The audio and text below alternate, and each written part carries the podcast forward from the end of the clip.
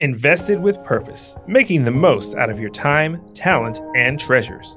Pull up a seat and join us as we uncover powerful testimonies that are sure to move and inspire you. Meet Christians from all walks of life and hear their incredible stories that will both motivate and challenge the way you view the world. These men and women exemplify Christian values and biblical stewardship in areas of mission, finance, entertainment, sports, and more. My name is Orlando. And this is Brian, and today we have a very, very special guest with us today. Today we have the founder and president of Timothy Plan, Mr. Art Ally. Art has been in this business for more than 40 years now, so he served in multiple roles, both in production and in management before he was even at Timothy Plan. He's been at Timothy Plan since the very beginning, more than 27 years. It's been in existence. And he is the author of the book, Invested with Purpose. Mr. Art Ally, thank you for joining us. Gentlemen, it is my pleasure. Likewise, thank you.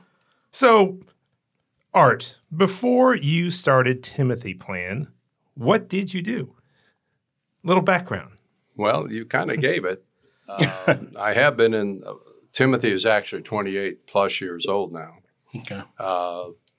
I spent 18 years in the industry, managing branches, doing personal production, helping clients invest their money, when finally it hit me that I'm helping people, my clients, invest money in companies that are trying to destroy our culture.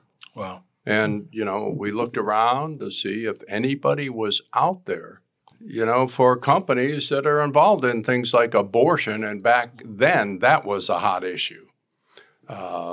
Pornography, non-traditional married lifestyles, whether homosexual or bisexual. Nobody was screening that stuff out. There were some alcohol, tobacco, casino, gambling.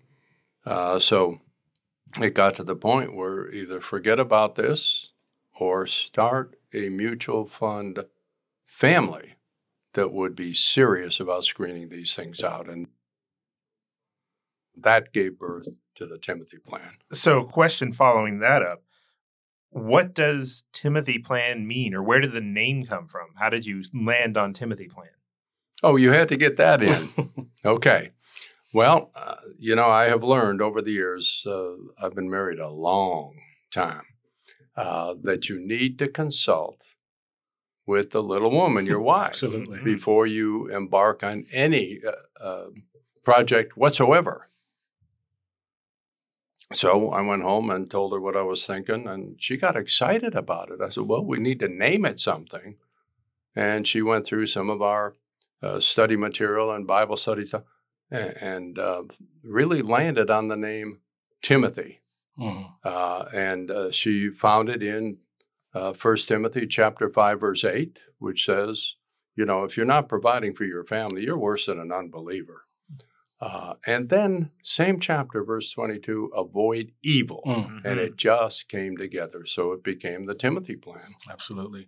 Well, a long career and very encouraging to hear, and Timothy Plan being 28 plus years as the first biblically responsible mutual fund here. But I've read your book and I've heard the stories around the office. And, you know, I just want to know what kept you going through the challenges early on. I mean, being the first to do something like this within the financial service industry, discouragement. How did you work through that?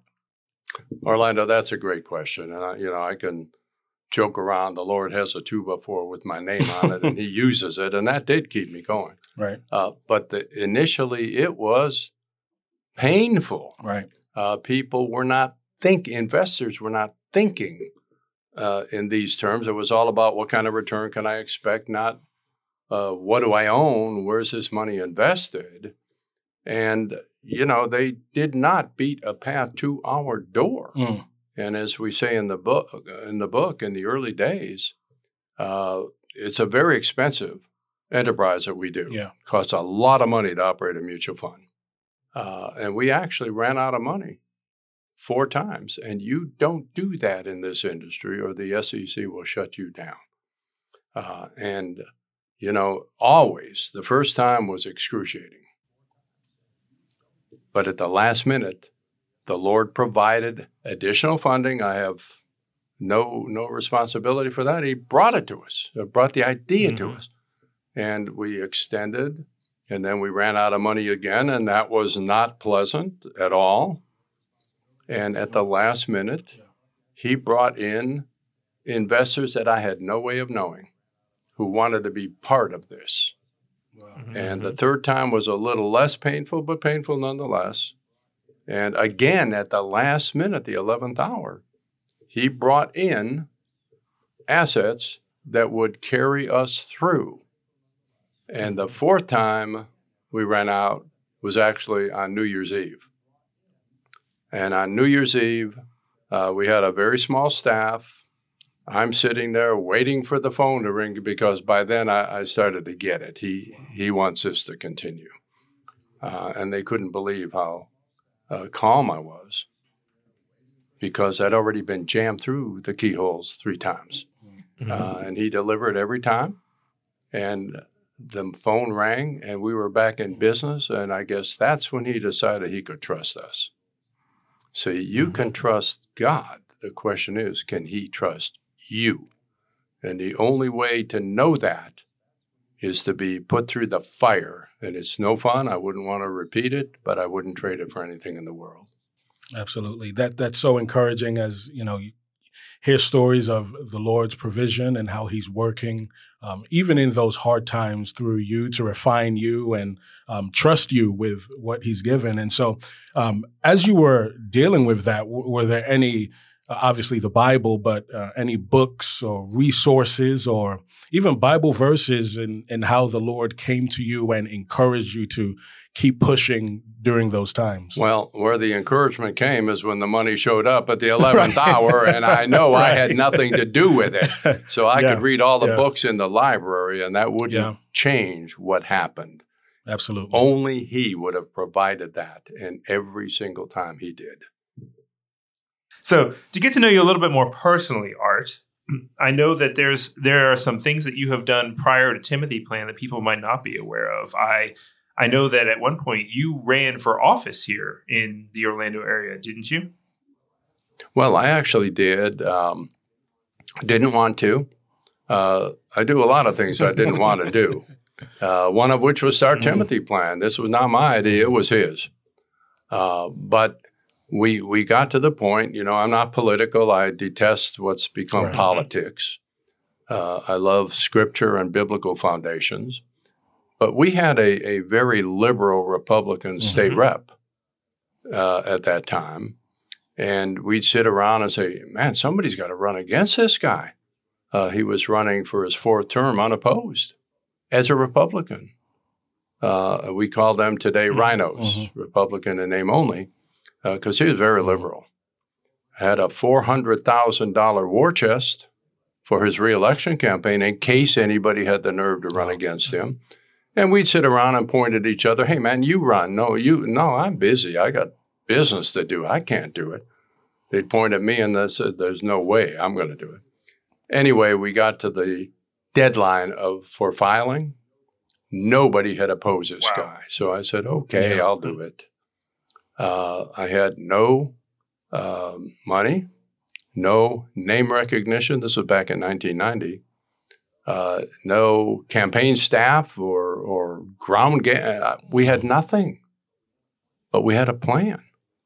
And the plan was based on the principles in the book of Nehemiah, where, if you recall, Nehemiah got permission to go back to a destroyed Jerusalem and found it totally in ruins. It was impossible to ever begin rebuilding. They were surrounded by enemies that wanted to kill them, just like they are today. And humanly speaking, there was no way, but God gave him a plan. In Nehemiah, you start by building the wall, the defensive wall, and then rebuild the city. And the way you rebuild the wall is you take every family and have them only focus on one section of the wall, period. Don't look to the left. Don't look to the right. And they did. And that wall got rebuilt in a miraculous 52 days. We use that strategy. Our sections of the wall in any political race are called precincts. So our goal was to recruit one rock-solid Christian in every precinct that we could find who would only be concerned with their section of the wall, their right. precinct. And we had 6 weeks to mount up a campaign. In those 6 weeks, God raised up 150 Christians who had never worked in a political campaign ever before. Ever. And darned if every one of them didn't have a 2-week vacation plan, because this was during the summer. So we had 4 weeks. And, you know, in those 4 weeks, the biblical principle worked. We had 3 counties. Seminole was 75% of the district. That's where we focused. And on election night, the Sentinel announced me as the winner. But then, and, you know, he had $400,000. We were only able to raise $15,000. We just had some yard signs and a brochure. I got to Brevard County twice. We had nobody over there. I just worked a couple neighborhoods. He lives over there, my opponent.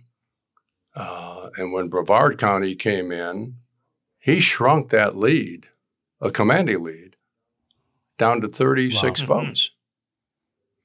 There was one precinct in Orange County. I didn't even know where it was. Never got there. He did. He worked it. And when that precinct came in, just that single precinct, he won that election by 6 votes. My goodness. But I had to live that down because that precinct contained the city of Christmas. So I was a Christian that forgot Christmas. For years, I had to live it down. I'm sorry, I took a little longer. It's just great for people to get to know some of the things that you have done in the past, and how active you are in the community. Mm-hmm. I know you've also been part of some life changes, correct? Well, I have. And again, that was not my idea.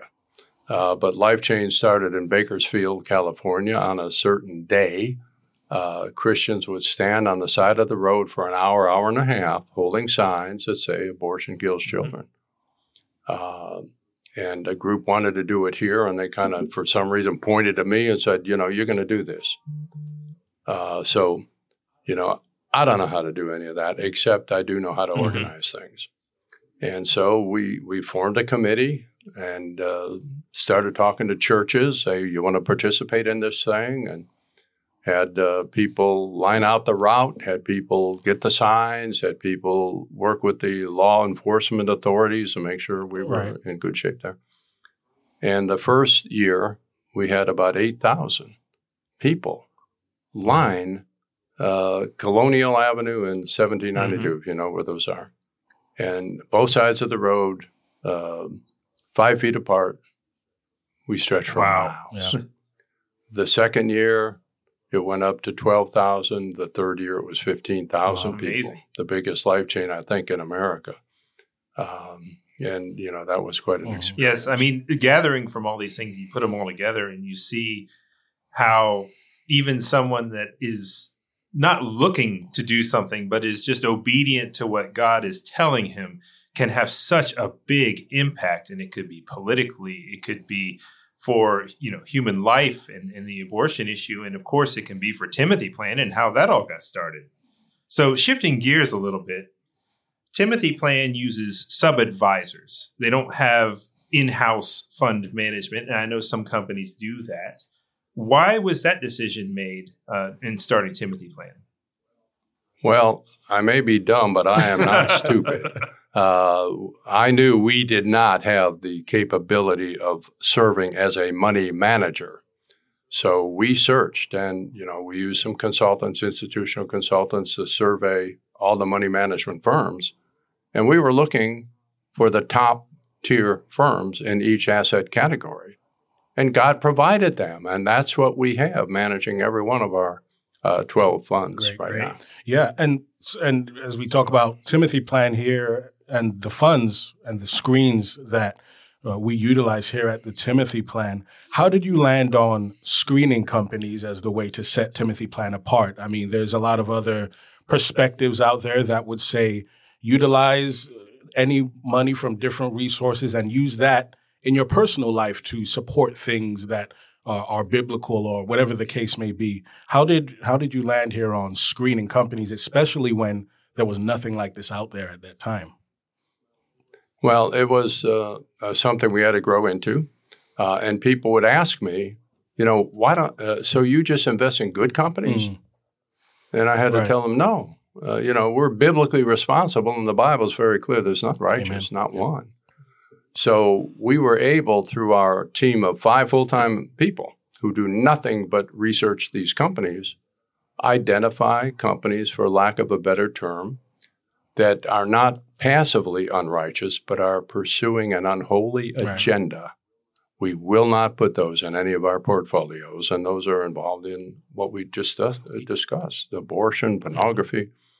We won't own those companies. And, you know, if you're a solid Christian, you shouldn't own those companies, but there was no alternative, and that's what made us kind of special. And so, I mean, I'm just thinking of the cultural climate now, how things are so polarizing. You know, is there any concern that about running out of companies to invest in, especially now? It seems like companies are more outspoken and wanting to virtue signal. And, you know, we see the issue with abortion and companies funding employees to go to other states for abortions and things of that nature. What are your thoughts on that? Is there any concern that we'll run out of companies to invest in?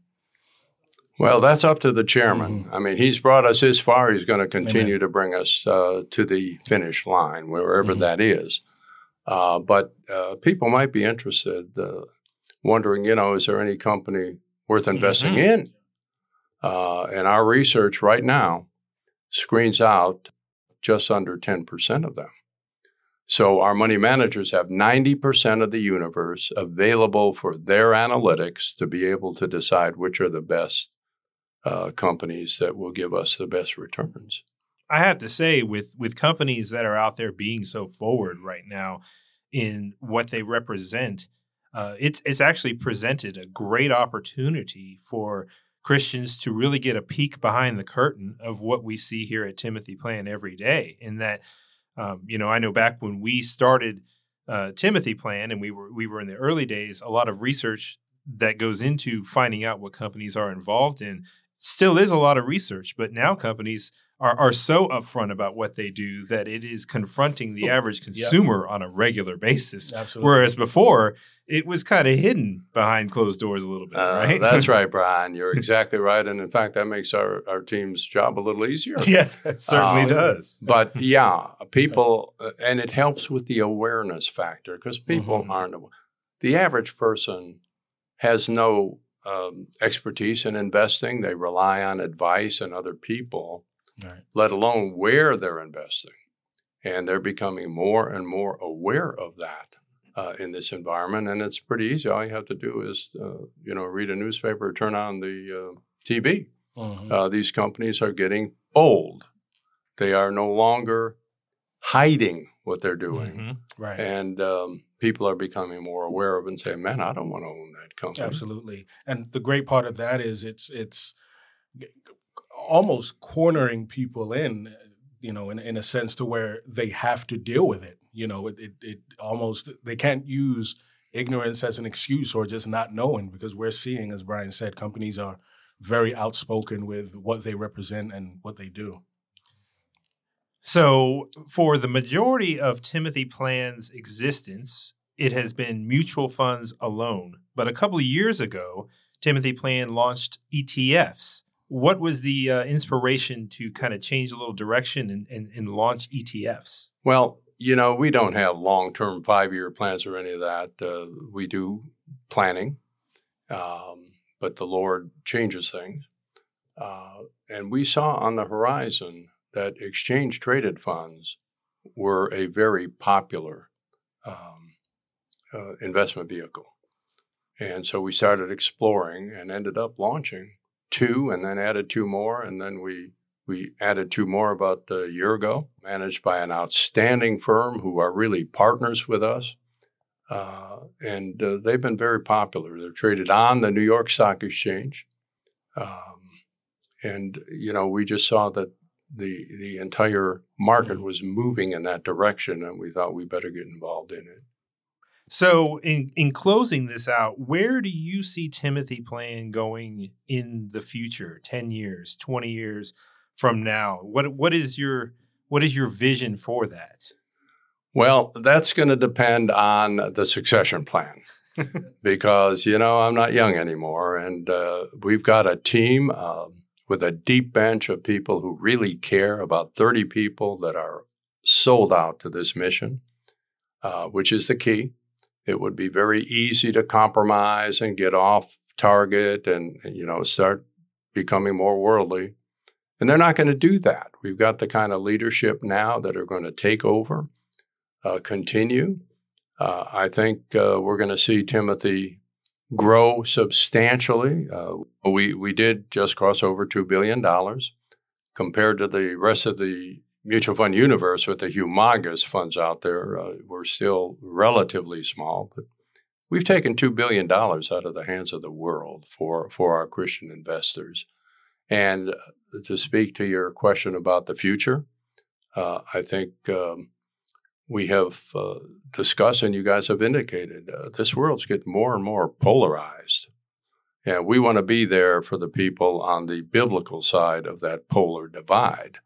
And, you know, there actually, if people would come to understand an interesting statistic, if I have time to share that one, something over 60% of all the money invested in the mutual fund world is invested by people who claim to be born-again Christians.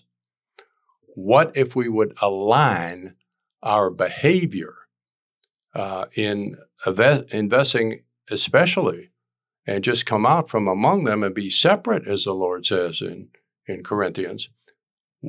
America could change overnight because it's always about the money.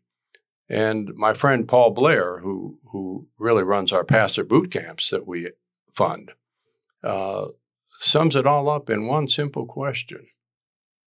What area of your life is Jesus not the Lord over?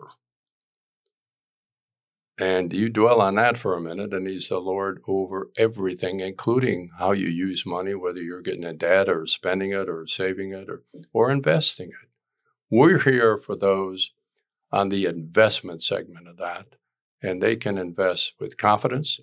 When we launched Timothy, the question was, how in the world do you expect to get good investment returns if you screen out some of the biggest, most profitable companies in the universe? And my answer then was the same as my answer today. If, which is a big word, you are a Bible-believing Christian, obedience trumps performance every time, and we're here for that.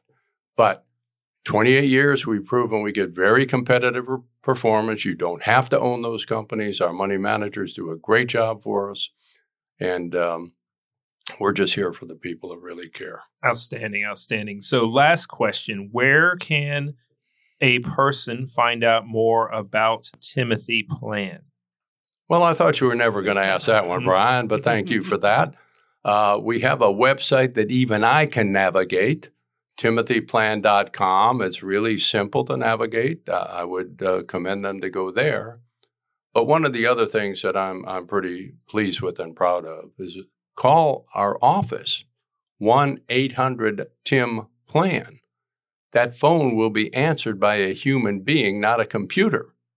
And they will connect you with another human being that is there to serve you and answer your questions.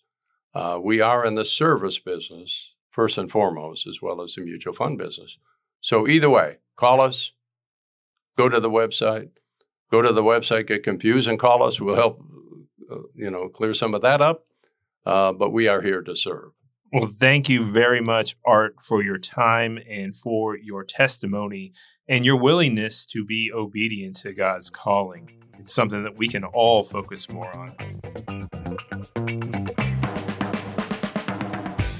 Invested with Purpose is brought to you by Timothy Partners Limited, advisor to the Timothy Plan Funds. Timothy Plan is a family of biblically responsible mutual funds and ETFs. For more information, please visit Timothy Plan's website at www.timothyplan.com. And remember to find us on all of the major social media platforms such as YouTube, Facebook, Instagram, Twitter, and LinkedIn.